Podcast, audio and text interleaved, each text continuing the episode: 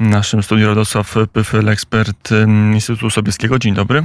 Dzień dobry, witam pana, witam e, państwa i na samym początku chciałem podziękować kilkuset wspierającym mnie osobom, bo dzięki nim jestem komentatorem i dzięki nim mogę być w tym studiu i też dla państwa komentować. Mm, I też kanał na YouTubie oczywiście, o tym też warto powiedzieć, zaraz o tym też będziemy e, wspominać. E, od polskiej polityki uciekamy w świat globalnej, chińskiej gospodarki. E, Duża firma deweloperska, w pewnym momencie największa w Chinach i chyba w ogóle największa na świecie. Evergrande złożyła wniosek o, o ochronę e, przed wierzycielami w, z jednym e, ze sądów amerykańskich. Sypie się chińska gospodarka? No, sypie się Evergrande i to już od kilku lat e, i jak mówią e, no, znajomi mecenasi, sprawa jest rozwojowa, e, bo mamy problemy kolejnego dewelopera chińskiego, angielska nazwa Country Garden, chińska Bigway. E, trochę inaczej ta nazwa, którą my przyjęliśmy na zachodzie, trochę inaczej w Chinach, co nie zmienia faktu, że spółka zanotowała 8 miliardów dolarów strat. Ta spółka zatrudnia 300 tysięcy osób. To od razu podkreślam, że to nie jest liczba mieszkań, które oni sprzedają, tylko to jest liczba ludzi, które oni zatrudniają. E, spółka z południowych Chin prowadzona przez prominentną rodzinę z Guangdongu i 8 miliardów strat, e, ale również no, kilkadziesiąt, zdaje się, miliardów, a może nawet i więcej niespłaconych rachunków i to jest coś, co przytrafiło się Evergrande. To znaczy próbowano ratować sytuację w ostatnich trzech latach, ale e, teraz Evergrande prosi o ochronę tych płatności w Stanach Zjednoczonych czy na rynku zewnętrznym, a, a Country Garden, czyli ta firma z Guangdongu, kolejny deweloper, no był stawiany za wzór wychodzenia z tego kryzysu na chińskim rynku nieruchomości i zaczyna mieć ogromne e, problemy. E, Takie problemy ma zresztą 50 e, innych chińskich e, deweloperów, e, a pamiętajmy e, o tym, że e, ten rynek nieruchomości w gospodarce Chin stanowi od około 25 do 30% chińskiej gospodarki i dotychczas to był samograj, bo obserwowaliśmy w ostatnich kilku dekadach w Chinach olbrzymi napływ ludności z terenów wiejskich do miast. Ludzie się przeprowadzali, właściwie populacja Czech i Słowacji co roku przeprowadzała się ze wsi do miast. To był ogromny doping jakby dla chińskiej gospodarki i wszystko się kręciło. E, Trzeba było dla tych ludzi po prostu zbudować mieszkania. Ale powiem to się więcej. kończy. E, Kręciła się cała chińska gospodarka od epoki Deng Xiaopinga. No w zasadzie e, Chiny nie zaznały kryzysu. To będzie pierwszy kryzys od 50 lat w Chinach.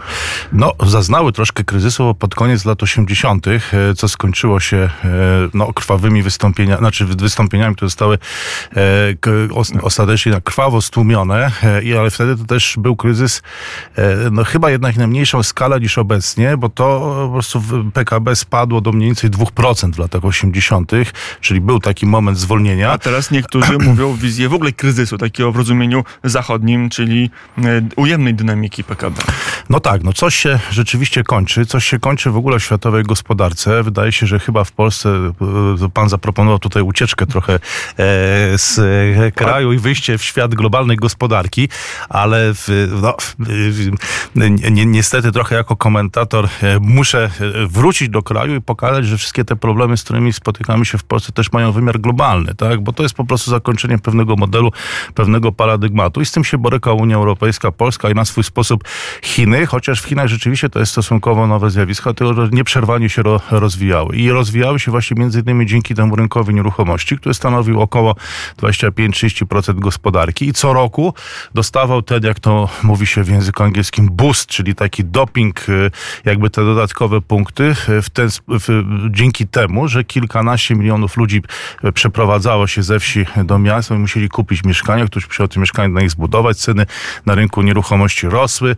pożyczano pieniądze i budowano mieszkania, sprzedawano te mieszkania, no i tam biznes się kręcił. A teraz, no, okazuje się, że to się zaczyna kończyć i zaczyna się teraz problem. Który trybik wypadł z tej naoliwionej i działającej maszyny? E, No właśnie, to jest dobre pytanie. E, Pewnie wiele było tych trybików e, i pewnie będą się spierać o to ekonomiści, ale myślę, że pandemia była też kluczowym momentem. To znaczy, m, no, znajdą się tacy, którzy powiedzą, że nie można się rozwijać w nieskończoność i kiedyś trzeba, kiedyś osiąga się ten sufit. Ale wydaje się, że pandemia to przyspieszyła, bo były no, mocne ograniczenia w niektórych regionach Chin, długotrwające. To troszkę schłodziło jakby gospodarkę. No i te problemy zaczęły się, zaczęły się, e, zaczęły się akumulować. No zobaczymy, e, zobaczymy co będzie, e, co będzie, co będzie dalej, no ale problem jest duży i jak to mówią mecenasi, jest rozwojowy. A to jest tak, że Evergrande będzie pociągać kolejne firmy deweloperskie i ten istotny, może najistotniejszy motor rozwoju chińskiej gospodarki wpadnie w taką recezję albo zacznie implodować?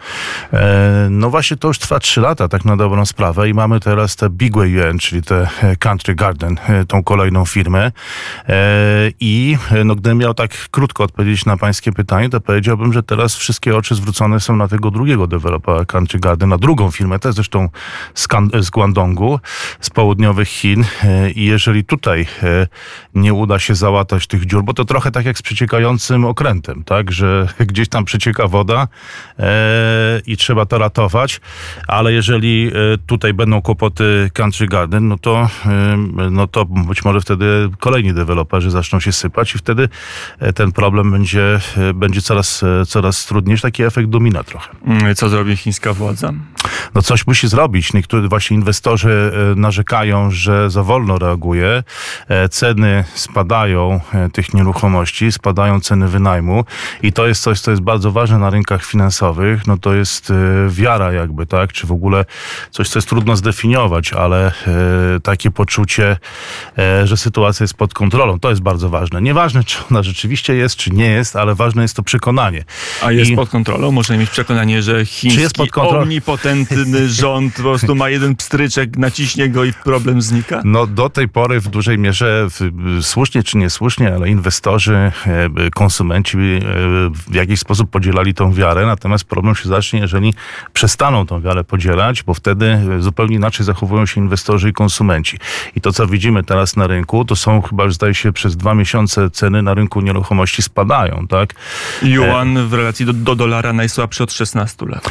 No to akurat nie musi być e, problemem, bo to z kolei mogłoby pomóc w eksporcie. Jeżeli jest słaby yuan, to wtedy eksport jest bardziej konkurencyjny, bo taniej można wyprodukować, ale tak się składa, że ten eksport też nie rośnie.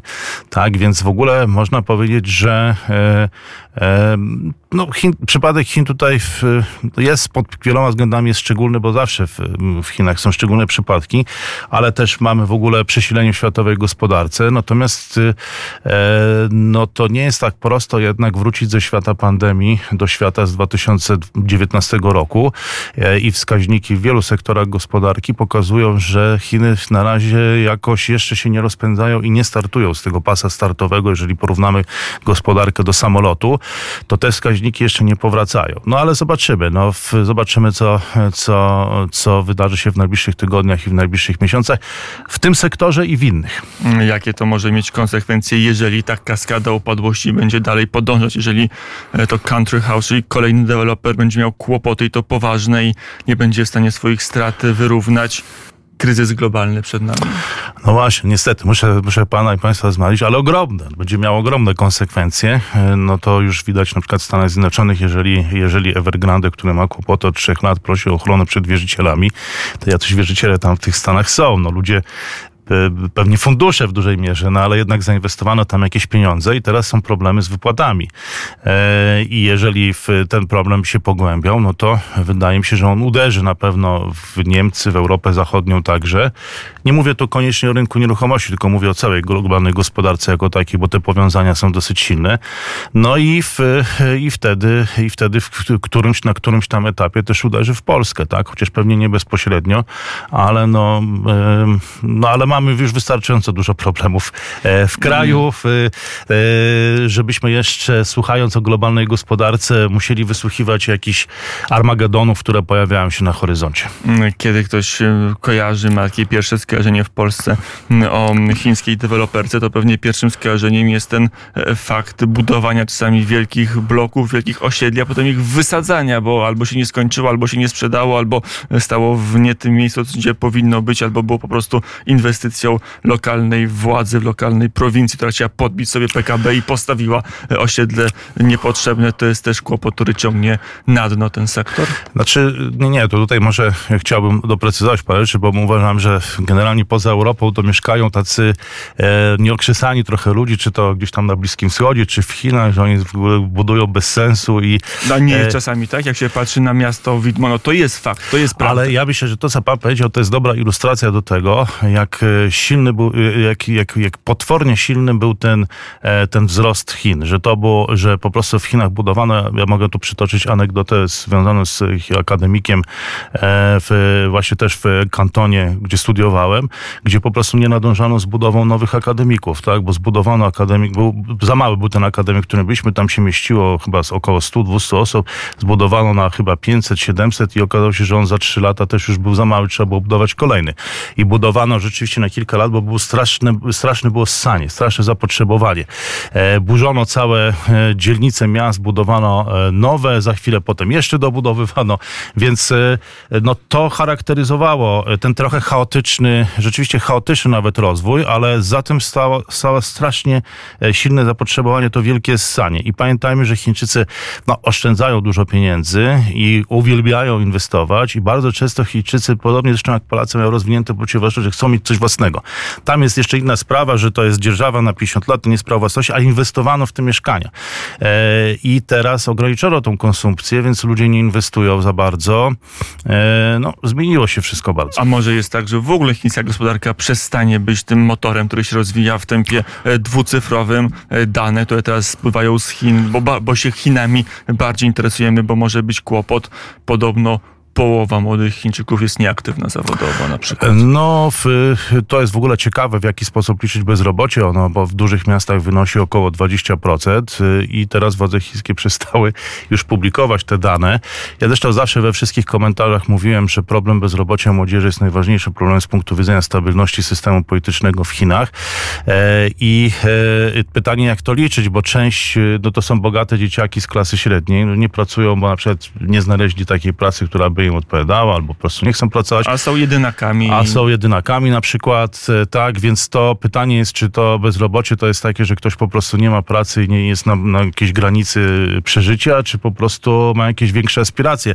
To też jest w Chinach zjawisko, e, zjawisko e, nowe, no, no tak, ale to w, w, to już konkludując, Chiny w tym szybkim rozwoju się zatrzymają, czy na przykład jest groźba, że będą implodować, ten system się załamie pod, to jak kiedyś sowiecki, pod własnym ciężarem? No to jest kluczowe pytanie. Ja myślę, że to też nie jest pewnego rodzaju niespodzianka, bo jeśli przyjrzymy się przy wypowiedziom Xi Jinpinga, to nawet nie wiem, czy to nie jest y, jakby świadomie kierownictwo chińskie i sam Xi Jinping po prostu nie bierze takiej możliwości pod uwagę, że teraz będziemy mieli 5 czy 10 lat po prostu e, jakiejś stagnacji i on wzywa do e, jakby stabilności, wzywa do spójności, do zwierania szeregów, do tego, że że są większe wartości w życiu niż PKB, czy rozwój gospodarczy, czy zarabianie pieniędzy. I on o tym cały czas mówi i mówi coraz więcej coraz mocniej. Więc Chiny są warowną teraz fortecą, która się zamknęła i chce przeczekać e, te burze, te niepokoje w światowej geopolityce. A czy im się to uda, to zobaczymy. A wiele będzie zależeć od tego, jak rozwinie się sytuacja na rynku nieruchomości, o czym dzisiaj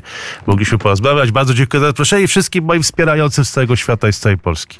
Dziękuję bardzo. Radosław Pyfel, Instytut Sobieskiego był naszym gościem. Dziękuję bardzo za rozmowę. Dziękuję bardzo.